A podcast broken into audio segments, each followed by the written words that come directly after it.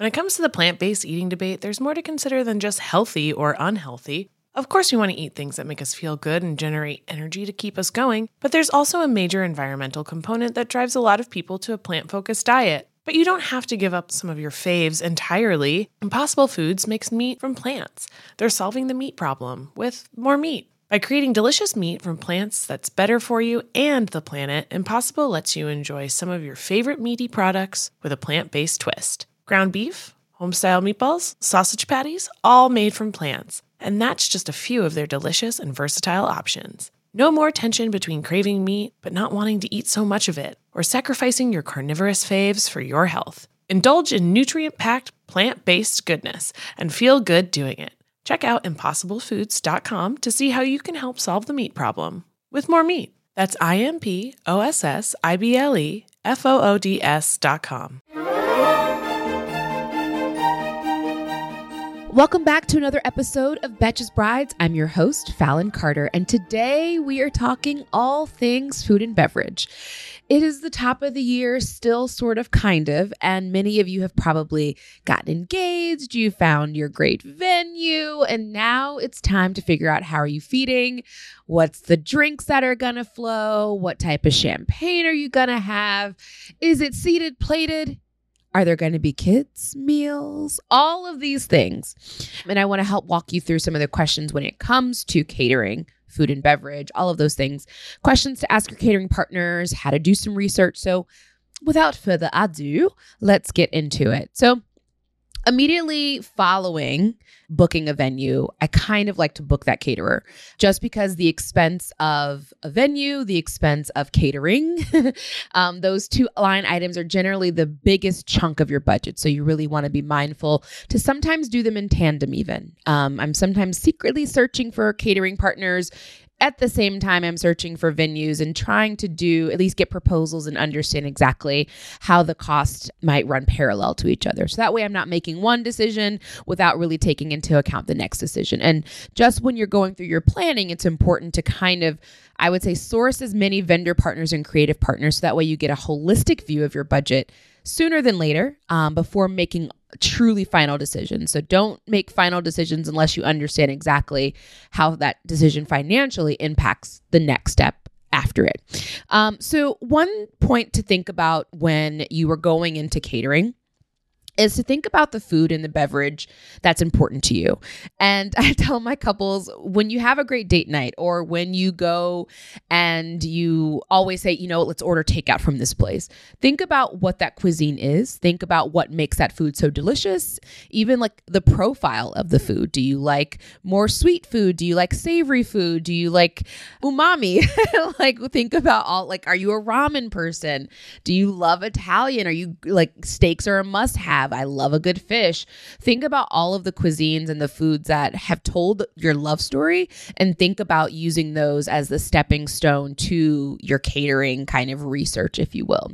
And also at the same time, where you thinking about the food that people are eating, it's also very important to think about the types of wines, the type of cocktails, maybe even the type of ginger beer you like, if that's your thing, that you want to complement these meals. And that also, again, could be special wines that have been present at celebrations that you've had, or they could be wines that really again do tell your love story. Maybe they're from a vineyard that you visited um, on a, a, special trip. So I, I love a good brainstorm but again as you start to move closer to your date more things will kind of fall out of the sky into your mind and you'll be like oh yeah we loved this. So try to keep a running list of things that really have stood out to you when it comes to food and beverage and wines and all of these other delicious things and desserts and that kind of thing.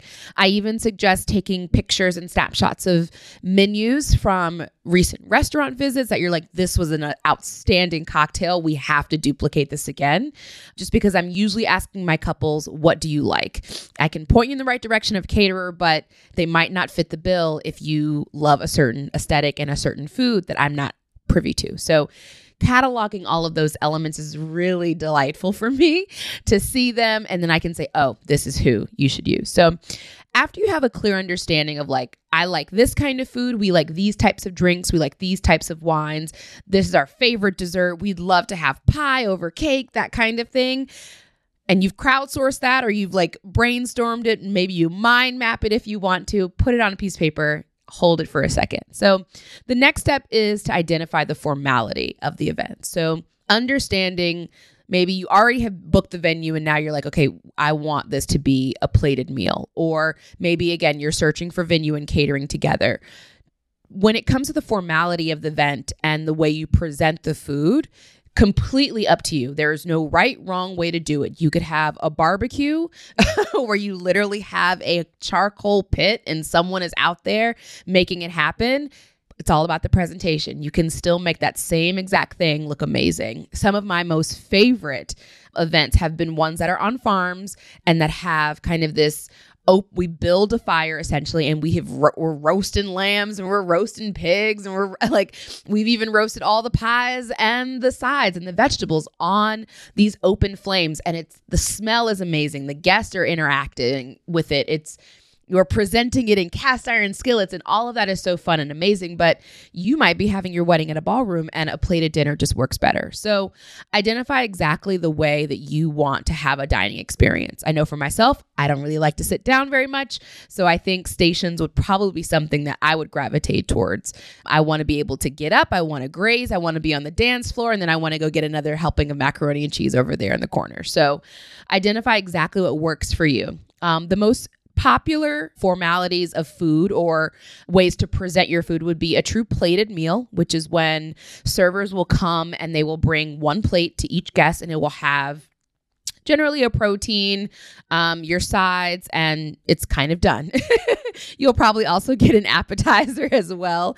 I don't mean to play down plated meals. I love a plated meal because it it's less to think about. But plated meals are great and they're sophisticated and they're lovely. Sometimes you can do dual, um, where you might have a chicken and a fish or a beef and a fish, and you have both of them on the same plate, like presented really cool.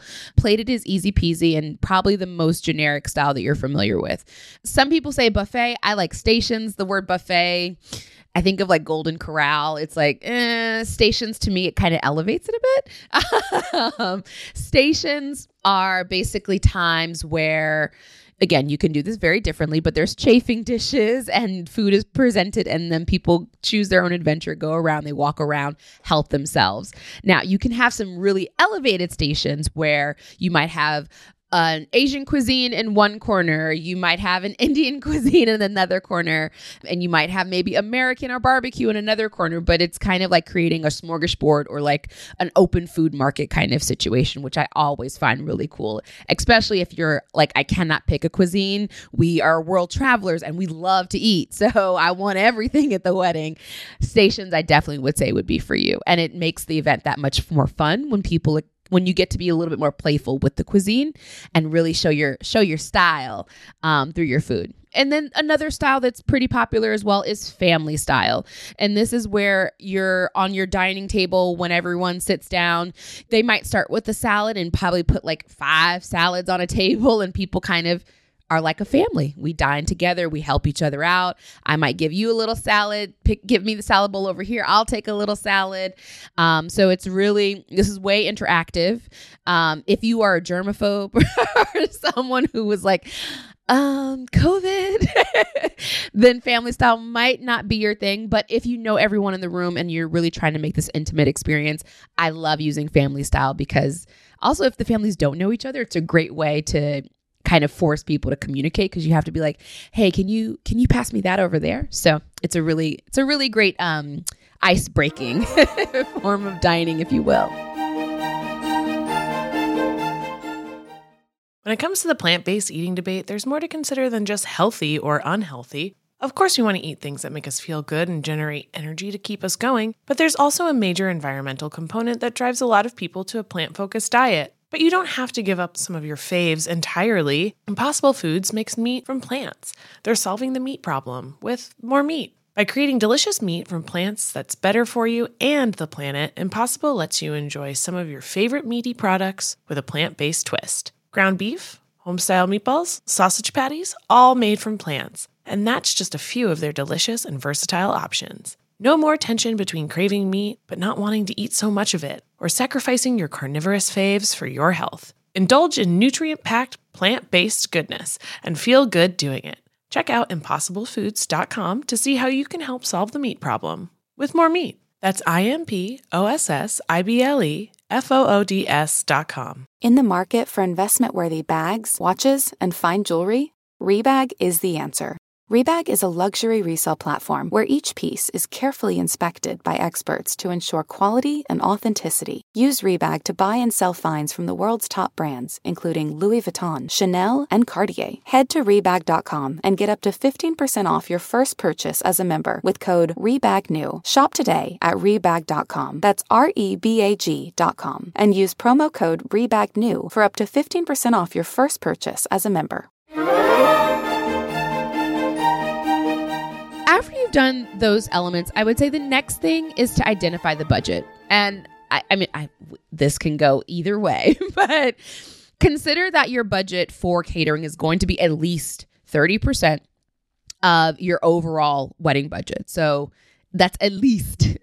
it could be 50% if you're like, I want duck and I want caviar and I want, you know, all these other amazing things. But it, uh, at least hold 30% of your budget to allocate towards food and beverage. And it's also keeping in mind it's not just the cost of food and beverage physically, it's the cost of taxes, labor fees, administrative fees. So all of these other things come together in it. And generally, your rentals are also built into that catering cost. So just flagging that for you. But identify the budget that you do not want to exceed, understanding your overall budget. Take that 30% away and say, This is actually comfortable, or food and beverage is so important to me. I actually do want to give a hair more to this line item to make sure that we do this right and to do this well.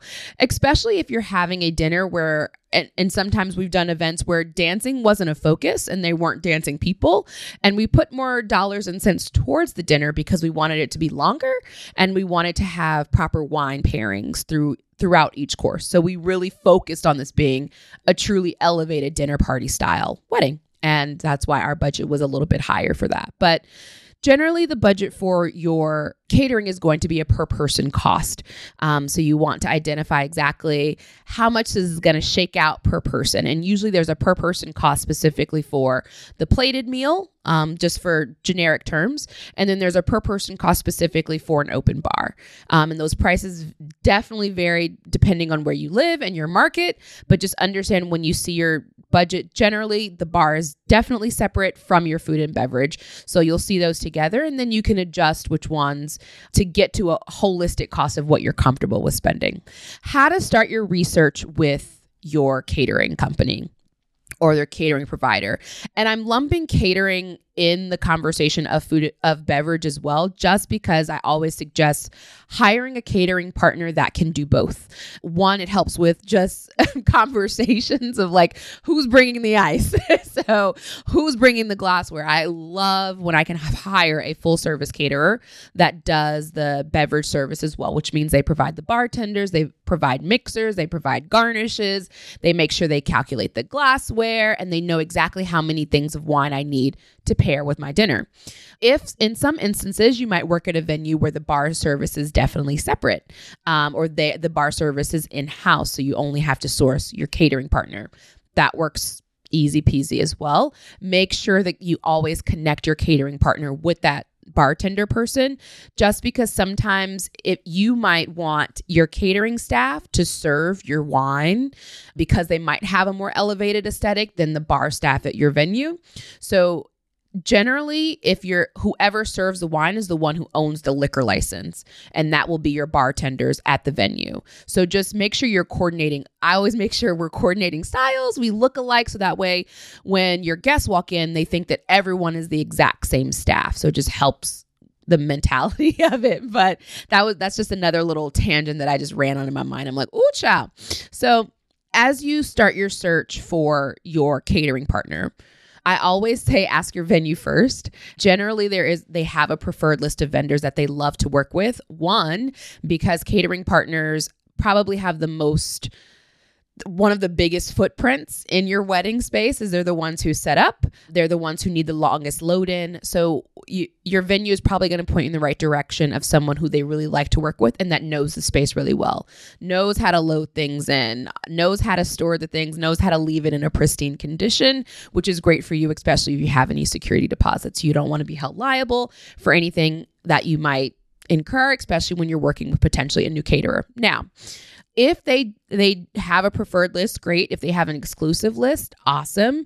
Um, that's a great place to start. I would say the next step after that if they're like if maybe you've looked at that list and you're not crazy about any of the options i would then say hit up instagram. I like to instagram search weddings that have happened at the same venue that i'm looking at and I look at the style of the wedding, maybe even styles of the dinner tables, and see if they resonate with me.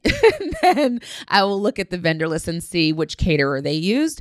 And sometimes you'll get a surprise and delight. But for the most part, if there's a preferred list, people are working with one of those people just because of the ease of it. Also, um, when you're working with a preferred vendor off the list for your catering company at your venue, sometimes they get extra perks. Um, sometimes they get additional load in time, or they can the rentals can arrive a day earlier. Sometimes they just they are a little bit kinder to them as opposed to you bringing someone new to the table. And that is not to deter you from bringing someone new to the table. I love a breath of fresh air.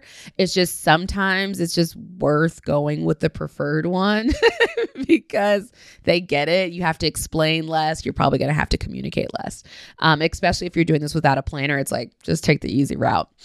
So, one thing that does come up when you're thinking of exclusive vendor partners at your venue is food and beverage for if you have a specific religion, maybe you're looking for a cultural cuisine that you're not seeing. I've done Nigerian weddings, I've done Pakistani, Hindu weddings, all of these things, and even kosher weddings. And sometimes you don't see um, the food that you're identifying with reflected on this list. Just ask your venue if they allow exceptions to the rule because of the cuisine that you're seeking. Li- literally 99 out of the 100 times they've said yes, and we're able to bring in someone else. At the same time, we generally will have to use the staff at the venue, or we have to use, yeah, we have basically just have to be mindful of using their staff, making sure we're using their bar if that's necessary, but ask. You'll be happy you did. And then for times when they say no. this has actually happened to me. I did a wedding at um, a venue in Wisconsin, and they had an in house caterer in Wisconsin, and it was a Pakistani Hindu wedding. They did not drink, they wanted halal meat, and it was. It was a very interesting experience. the the bride was from this place in Wisconsin, so we she was adamant that we had to do it here, and I was like, well, if we have to have Pakistani food, then we're going to have to think of something else. So we we hired a chef that lived in New York and we flew the chef down multiple times to Wisconsin to teach the staff in house at this Wisconsin venue how to make Pakistani food. So we, you know, sent them ro- robust list of seasonings they needed to get and the wedding was great. It went off without a hitch we we taught them. We were we were also not we i didn't teach them anything. I was there to quality control and taste test. But yeah so it there are instances where you have to get a little experimentative if you will or you're gonna have to get really really creative. Um, if your venue tells you you know but make sure that's one of the questions that you ask on the front end. So let's talk about what reaching out looks like to vendors specifically your catering vendor when I reach out, I keep my budget internal just because you never want to either lowball or highball. like you just want to say, you tell me first how much this is going to cost, and then I'll come back and say, this is too much. and can you lower it to this? And what's helpful is I suggest reaching out to about three to five catering partners um, just so you can get a rough market average. And then from there, you can say, generally, they're all going to be comparable if you're reaching out to kind of vendors that are in line. Um, and from there, you can usually say, all right, we need to maybe need to edit the guest count. Maybe we need to edit the style of the cuisine, or we need to edit the food service style. Maybe we do need to go to stations as opposed to family style. And I will say, many, I'm going to pin this right here. Many people think family style is less expensive than a plated meal. In all honesty, plated meals are probably the less the least expensive just because of and, and someone can correct me if I'm wrong. With family style, you have to rent a lot of different vessels. So, yeah, the food cost may be lower, but your rental cost is going to increase because you need a lot more vessels to hold things on a on a table, as opposed to me just bringing out one plate with the meal on it a fork, a couple forks and knives and napkins. Yes, the food cost may be different, but the rental cost may be different depending on how you want to present your food. So, something to keep in mind. But going back to the outreach and the questions to ask. So, I'm reaching out to my three to five vendors. I'm keeping my budget internal, but the information that I do give them, and this is really important to make sure you get a holistic budget um, or a, a, holistic proposal that allows you to make an effective decision. The first thing I did I give is always the guest count. Like that's the number one determining factor of how much this is going to cost you. The date of the event, where it is, the time. Um, so you, it's really important to understand what time the event ends because that impacts loadout time. Um, and sometimes you know staff goes into overtime. Let's say if if they're loading out over 2 a.m. You know, so really have a clear understanding of how many hours your event will be. The rule of thumb is about four hours for a physical dinner reception one hour for cocktail hour is what I'm generally quoting. If you have some extra money to blow, you may want to add an extra hour for after party or something like that. I also quote, um, I also inquire about food style. I let them know I'm looking for a plated meal or I want a seated dinner um, with family style. And then you also specify specific cuisines that you're seeking. I would also look at their menus online and say, "We love this from your menu. Can you do this?" And asking if they're if they're open to creating something custom. Also identify if there are any spirits that are important to you up front that you want to include in a bar or bar package. Also ask about cake. If they if cake is important to you or desserts are important to you, ask that uh, you want to see their dessert menu. If cake is important to you, I always suggest using an outside vendor for cake. You never I generally find people who specialize in baking are really great at it. So make sure I always say have your cake come from a cake baker, but ask your catering if there's a food and beverage partner.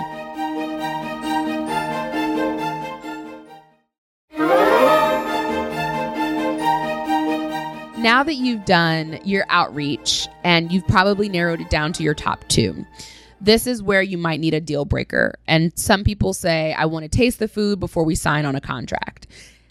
I don't have a clear yes or no about this. Sometimes I've been forced to just book one without a tasting and then we taste and it's always fine. Or we ask them to make certain tweaks. But for the most part, you can really go either way. There's no, you do not have to taste the food prior to booking them. Um, just because sometimes I'm working at hotels and I don't get that option. It's like this, the food is in house. We have to. But if tasting the food is really, really, really important to you, maybe do a tie tiebreaker between maybe your top options by doing a tasting.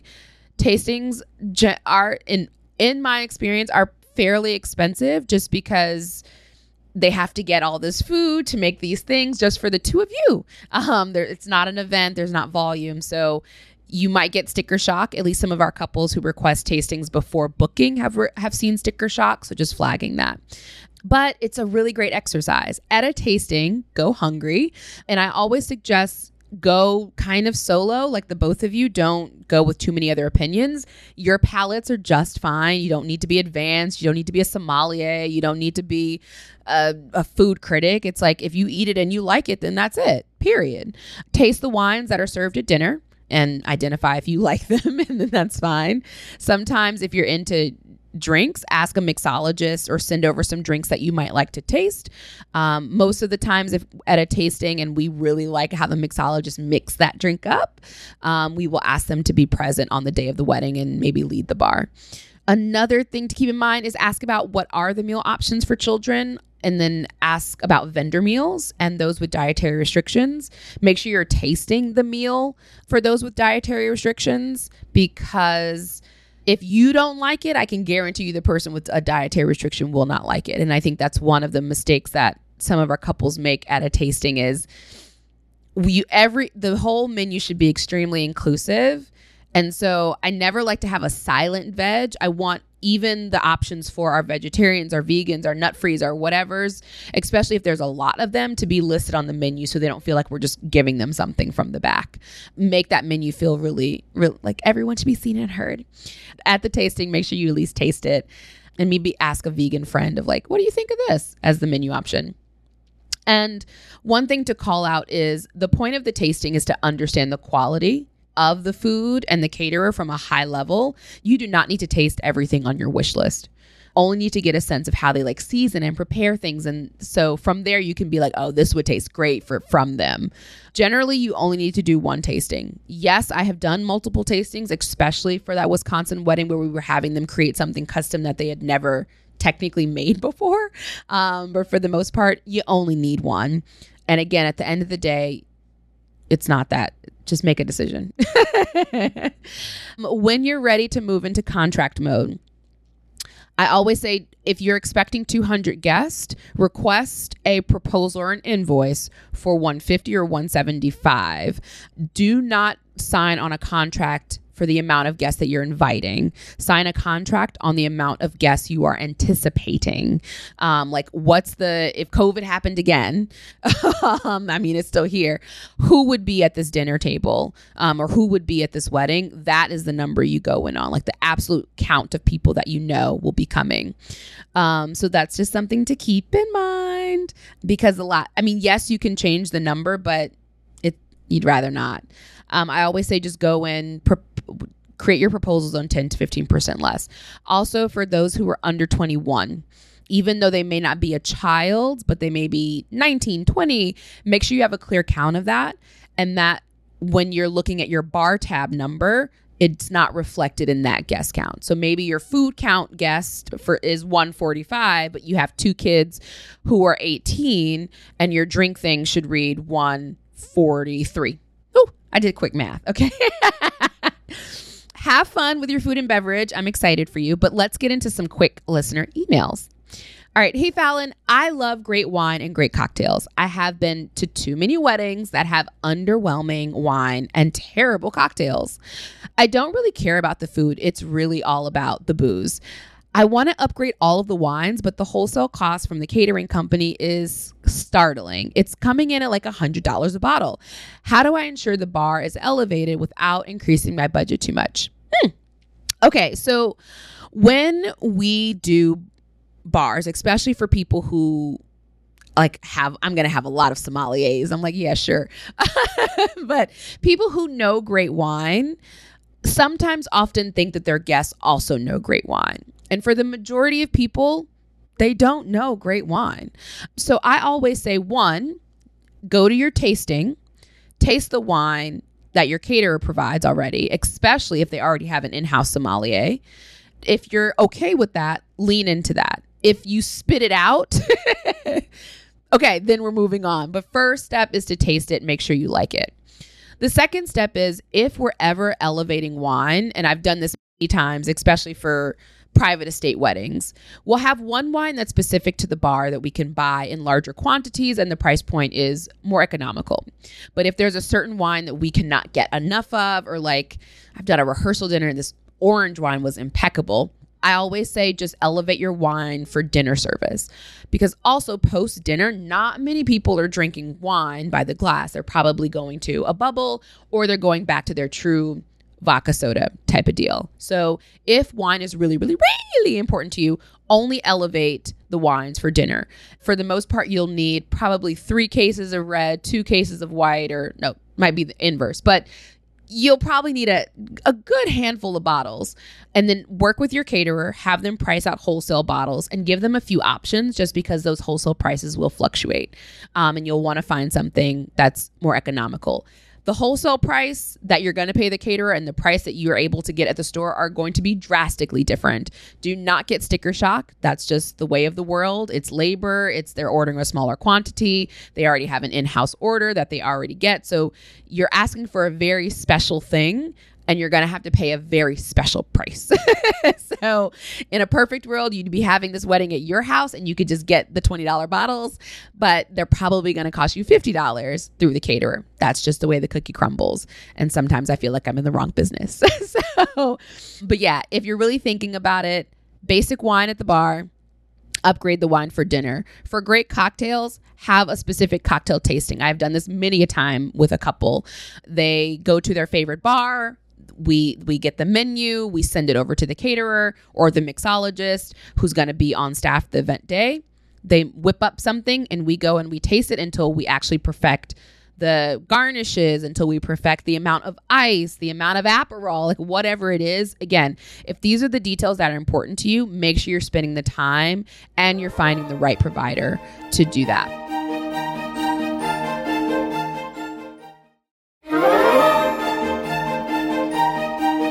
Okay, next question. Hi, Betches. My fiance are having a celebration of marriage in March of 2024, and we absolutely love our venue and it forces us to keep it relatively small, under 100 people total. But our venue has no kitchen on site. So that requires the catering that we bring in to be a buffet, and a not insignificant portion of our guests will have dietary restrictions, including but not limited to gluten free, dairy free, vegetarian, nut allergies, and the list goes on. I'm in my late 30s, so I've seen a lot of what not to do at other people's weddings. So it is extremely important to me that every guest gets an honest to goodness meal and no plate of sad leaves as the alternative option. For Fortunately, I have found a local caterer that does offer a ton of allergen friendly options, but I want to have an efficient and inclusive buffet. How do I handle the dietary restrictions head count if it's a buffet when I send out invitations and collect RSVPs? This is such a beautiful question. One, because someone that is gluten free, I love to be dairy free, I'm definitely vegetarian but I love nuts.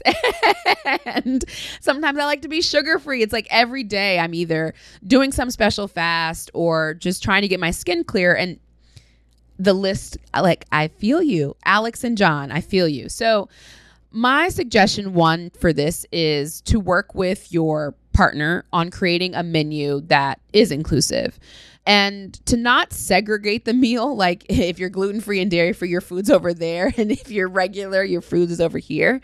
But sometimes for the most part people don't necessarily taste a difference when things are gluten free or dairy free vegetarian yeah it's like you can plop some meat on some things. But for the most part those things and removing nuts out of things are very easy fixes. If you have to remove onions or garlics or certain spices now that can get tricky. But the list that you have it's fairly easy to make a rice dish. The proteins can be clearly separate. You can make a macaroni and cheese that's dairy free. But if you really want to stick to the quality of food, the way it tastes with all the feet, fats and the meats and the whatevers, I would say have very, very, very clear signage and make sure that you're giving the same amount of kind of protein, quote unquote, to your gluten free, dairy free vegetarians as you are to people who have no dietary restrictions. Like, the plates should kind of look if you were to walk through the buffet with your plate as the gluten free, dairy free, you should not, like you're saying, walk away with only a blop of rice and lettuce. Like it should have a really colorful palette. So I say if signage is like paramount here, so that way you have little icons that identify nut free, dairy free, whatever the details are on that. Like, say, this is a cauliflower rice or this is a dairy free macaroni and cheese, maybe even name them. Similar to like when you go to Whole Foods and the, the signs over the buffet are like, it has a very clear list of the ingredients. And that's important to me because I don't like vegetable oils. Since I'm gluten free, I'm allergic to also soy. So when I see the sign, I actually do look at all of the ingredients. So, I think this is a beautiful question. Make sure you're just using signage for the buffet, but also work with the caterer to identify that the buffet represents everyone's identity. and when you collect your RSVPs, I think it's just fine to ask about all their dietary restrictions, pass that on to the caterer, and then refine your menu after that. And make sure you do a tasting. And again, if you like it, your guests will also like it. All right, one last question. Hi. As we envision the flow of our wedding day, we're curious about the services um, that the staff does and time related to food and beverage service, but also the expense. Staffing costs are so high. How many people do we really need at the wedding? Also, what is the timing for dinner and when do we get to dancing and midnight snacks and dessert? Do we have too much food? Do we not have enough time? The meal service and the bar availability, what should I know? We want to ensure a seamless and enjoyable dining experience for our guests, but I need help. Okay, so when it comes to service staff, Generally, I suggest you should have one service staff person per 10 guests. I like to have one person per table. Yes, you can skirt this down, especially if you're having stations. You do not need that many people. But if you're having a plated meal and you want to ensure the food comes out hot on time and that it, it's served quickly, I always suggest one person per table. Now, rule of thumb here is it generally takes, for a plated meal, in my opinion, it generally takes anywhere from 10 to 15 minutes for everyone, for a group of about, let's say, 150 guests to be served efficiently, right? So it's going to take 10 minutes for them to get the food out, probably 10 to 15 minutes again for them to clear the appetizer, another 10 to 15 minutes to get the food out again. When you have less staff, that time does go up, and that's what impacts your dinner service. Dinner service lasts about an hour and 30 minutes, is what I tend to hold for dinner. From the point that they sit down to the point that we're about to cut the cake is generally about an hour and a half. Receptions are generally four hours, um, so you have the remaining time to dance. Cutting the cake, I literally have happen instantaneously. Like once I start to see, like I get a call from my captain, my catering captain, like, how do you have one more table? If they have one more table left, I am slowly rolling that cake out simultaneously. So, being mindful of the staff that you need is because you want this, like, if you want this to be seamless, the staffing is what's going to make it so. And the less staff that you have, the more clunky and the more timely it's going to be. So if like flow and getting to dancing is really important to you, up that staffing cost, that staffing or labor fee just because it's really really really going to be worth it.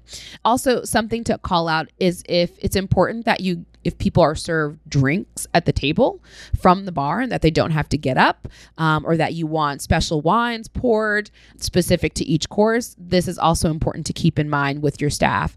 And sometimes we'll just keep one person manned at the bar, but we're probably doing all hands on deck to make sure every guest feels like they're having a restaurant experience, if you will. Yes, it is costly for staff, and that's one of the numbers that will take your catering budget up, but it is so worth it to make sure that you have a really, really, really smooth transition and evening. So, what dinner and dancing? Yeah, you if you do this right and you get done with cake cutting like 10 15 minutes after that you should have a good two and a half hours of dancing left when should you serve desserts generally i say make a dessert station yes, you can cut the cake and serve it at the plate at the tables. People just don't go back there once, especially if you have a dancing crew.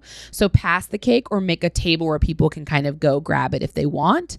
And then with midnight snacks, generally I'm doing this probably an hour and 30 after we close. So try and get that cake served ASAP because we're probably going to be bringing out midnight snacks probably in the next like 40 minutes. Um, so it really does happen back to back. Do I think midnight snacks and having a dessert are too much? No. If you have a five hour reception, I think midnight snacks make more sense. I've heard on the street that there are some venues that require midnight snacks, especially if people are heavy drinkers. But I think having some light fries is cute, but also I've seen I've been to an event where they gave um what do you call it? breakfast sandwiches to go and they gave like a little carrot juice in a to go. So I loved a midnight snack kind of to go. Or if there's a food truck that's waiting out for people as they're like leaving the venue, they can grab food and then maybe get on the shuttle bus or choose their own adventure, Uber, um, however they're getting home. I hope it's not driving. I am kind of pro midnight snack. I love it. If you're trying to shave costs, it would probably be the first thing I let go. I will say that. You can never do too much food at a wedding. Actually, that's a lie. You can. But I think it's, I like a midnight snack. I'm not to. I'm not gonna lie, just because I like to sample the fries at the end of the night. Um, so, I, I did want to end with this. One thing to comment about staffing for speeches when you're curating your run of show and you're outlining how many people are speaking and the times that they're speaking, make sure that you're um, sharing this information with your catering company so that they understand when you'd like service to stop, but also ask them or they will generally ask you if it's okay for them to keep servers on to remove things while people are giving a toast. Generally, I like the room silent other than people eating. So for speeches, I like to have the meal served And then while people are eating, that is when we give the toast. That way, there's a clear time for us to clear and not impact um, a toast if we're trying to, you know, people f- drop a plate or if the one of the caterers drops glasses or something, it doesn't make a noise. Um, so that's just something to think about. Make sure you're really communicating the flow of the event with your catering provider to make sure you got it. All right, that's it for this week's episode of Betches Brides. You guys can follow the show at Betches Brides on Instagram. You can follow me at I am Fallon Carter. Please be sure, please be sure to rate, review, and follow the show on Apple, Spotify, or wherever you're listening now. We'll have new episodes every single Monday, so be sure to subscribe so you don't miss our next episode. Thank you so much for listening. Until death do us part. The Betches Brides podcast is produced by Rebecca Sousmacat, Lauren Salome, and Sean Kilby. Editing by Rebecca Sousmacat. Social media by Lauren Salome. Be sure to follow us at Betches Brides and send us your emails to brides at betches.com.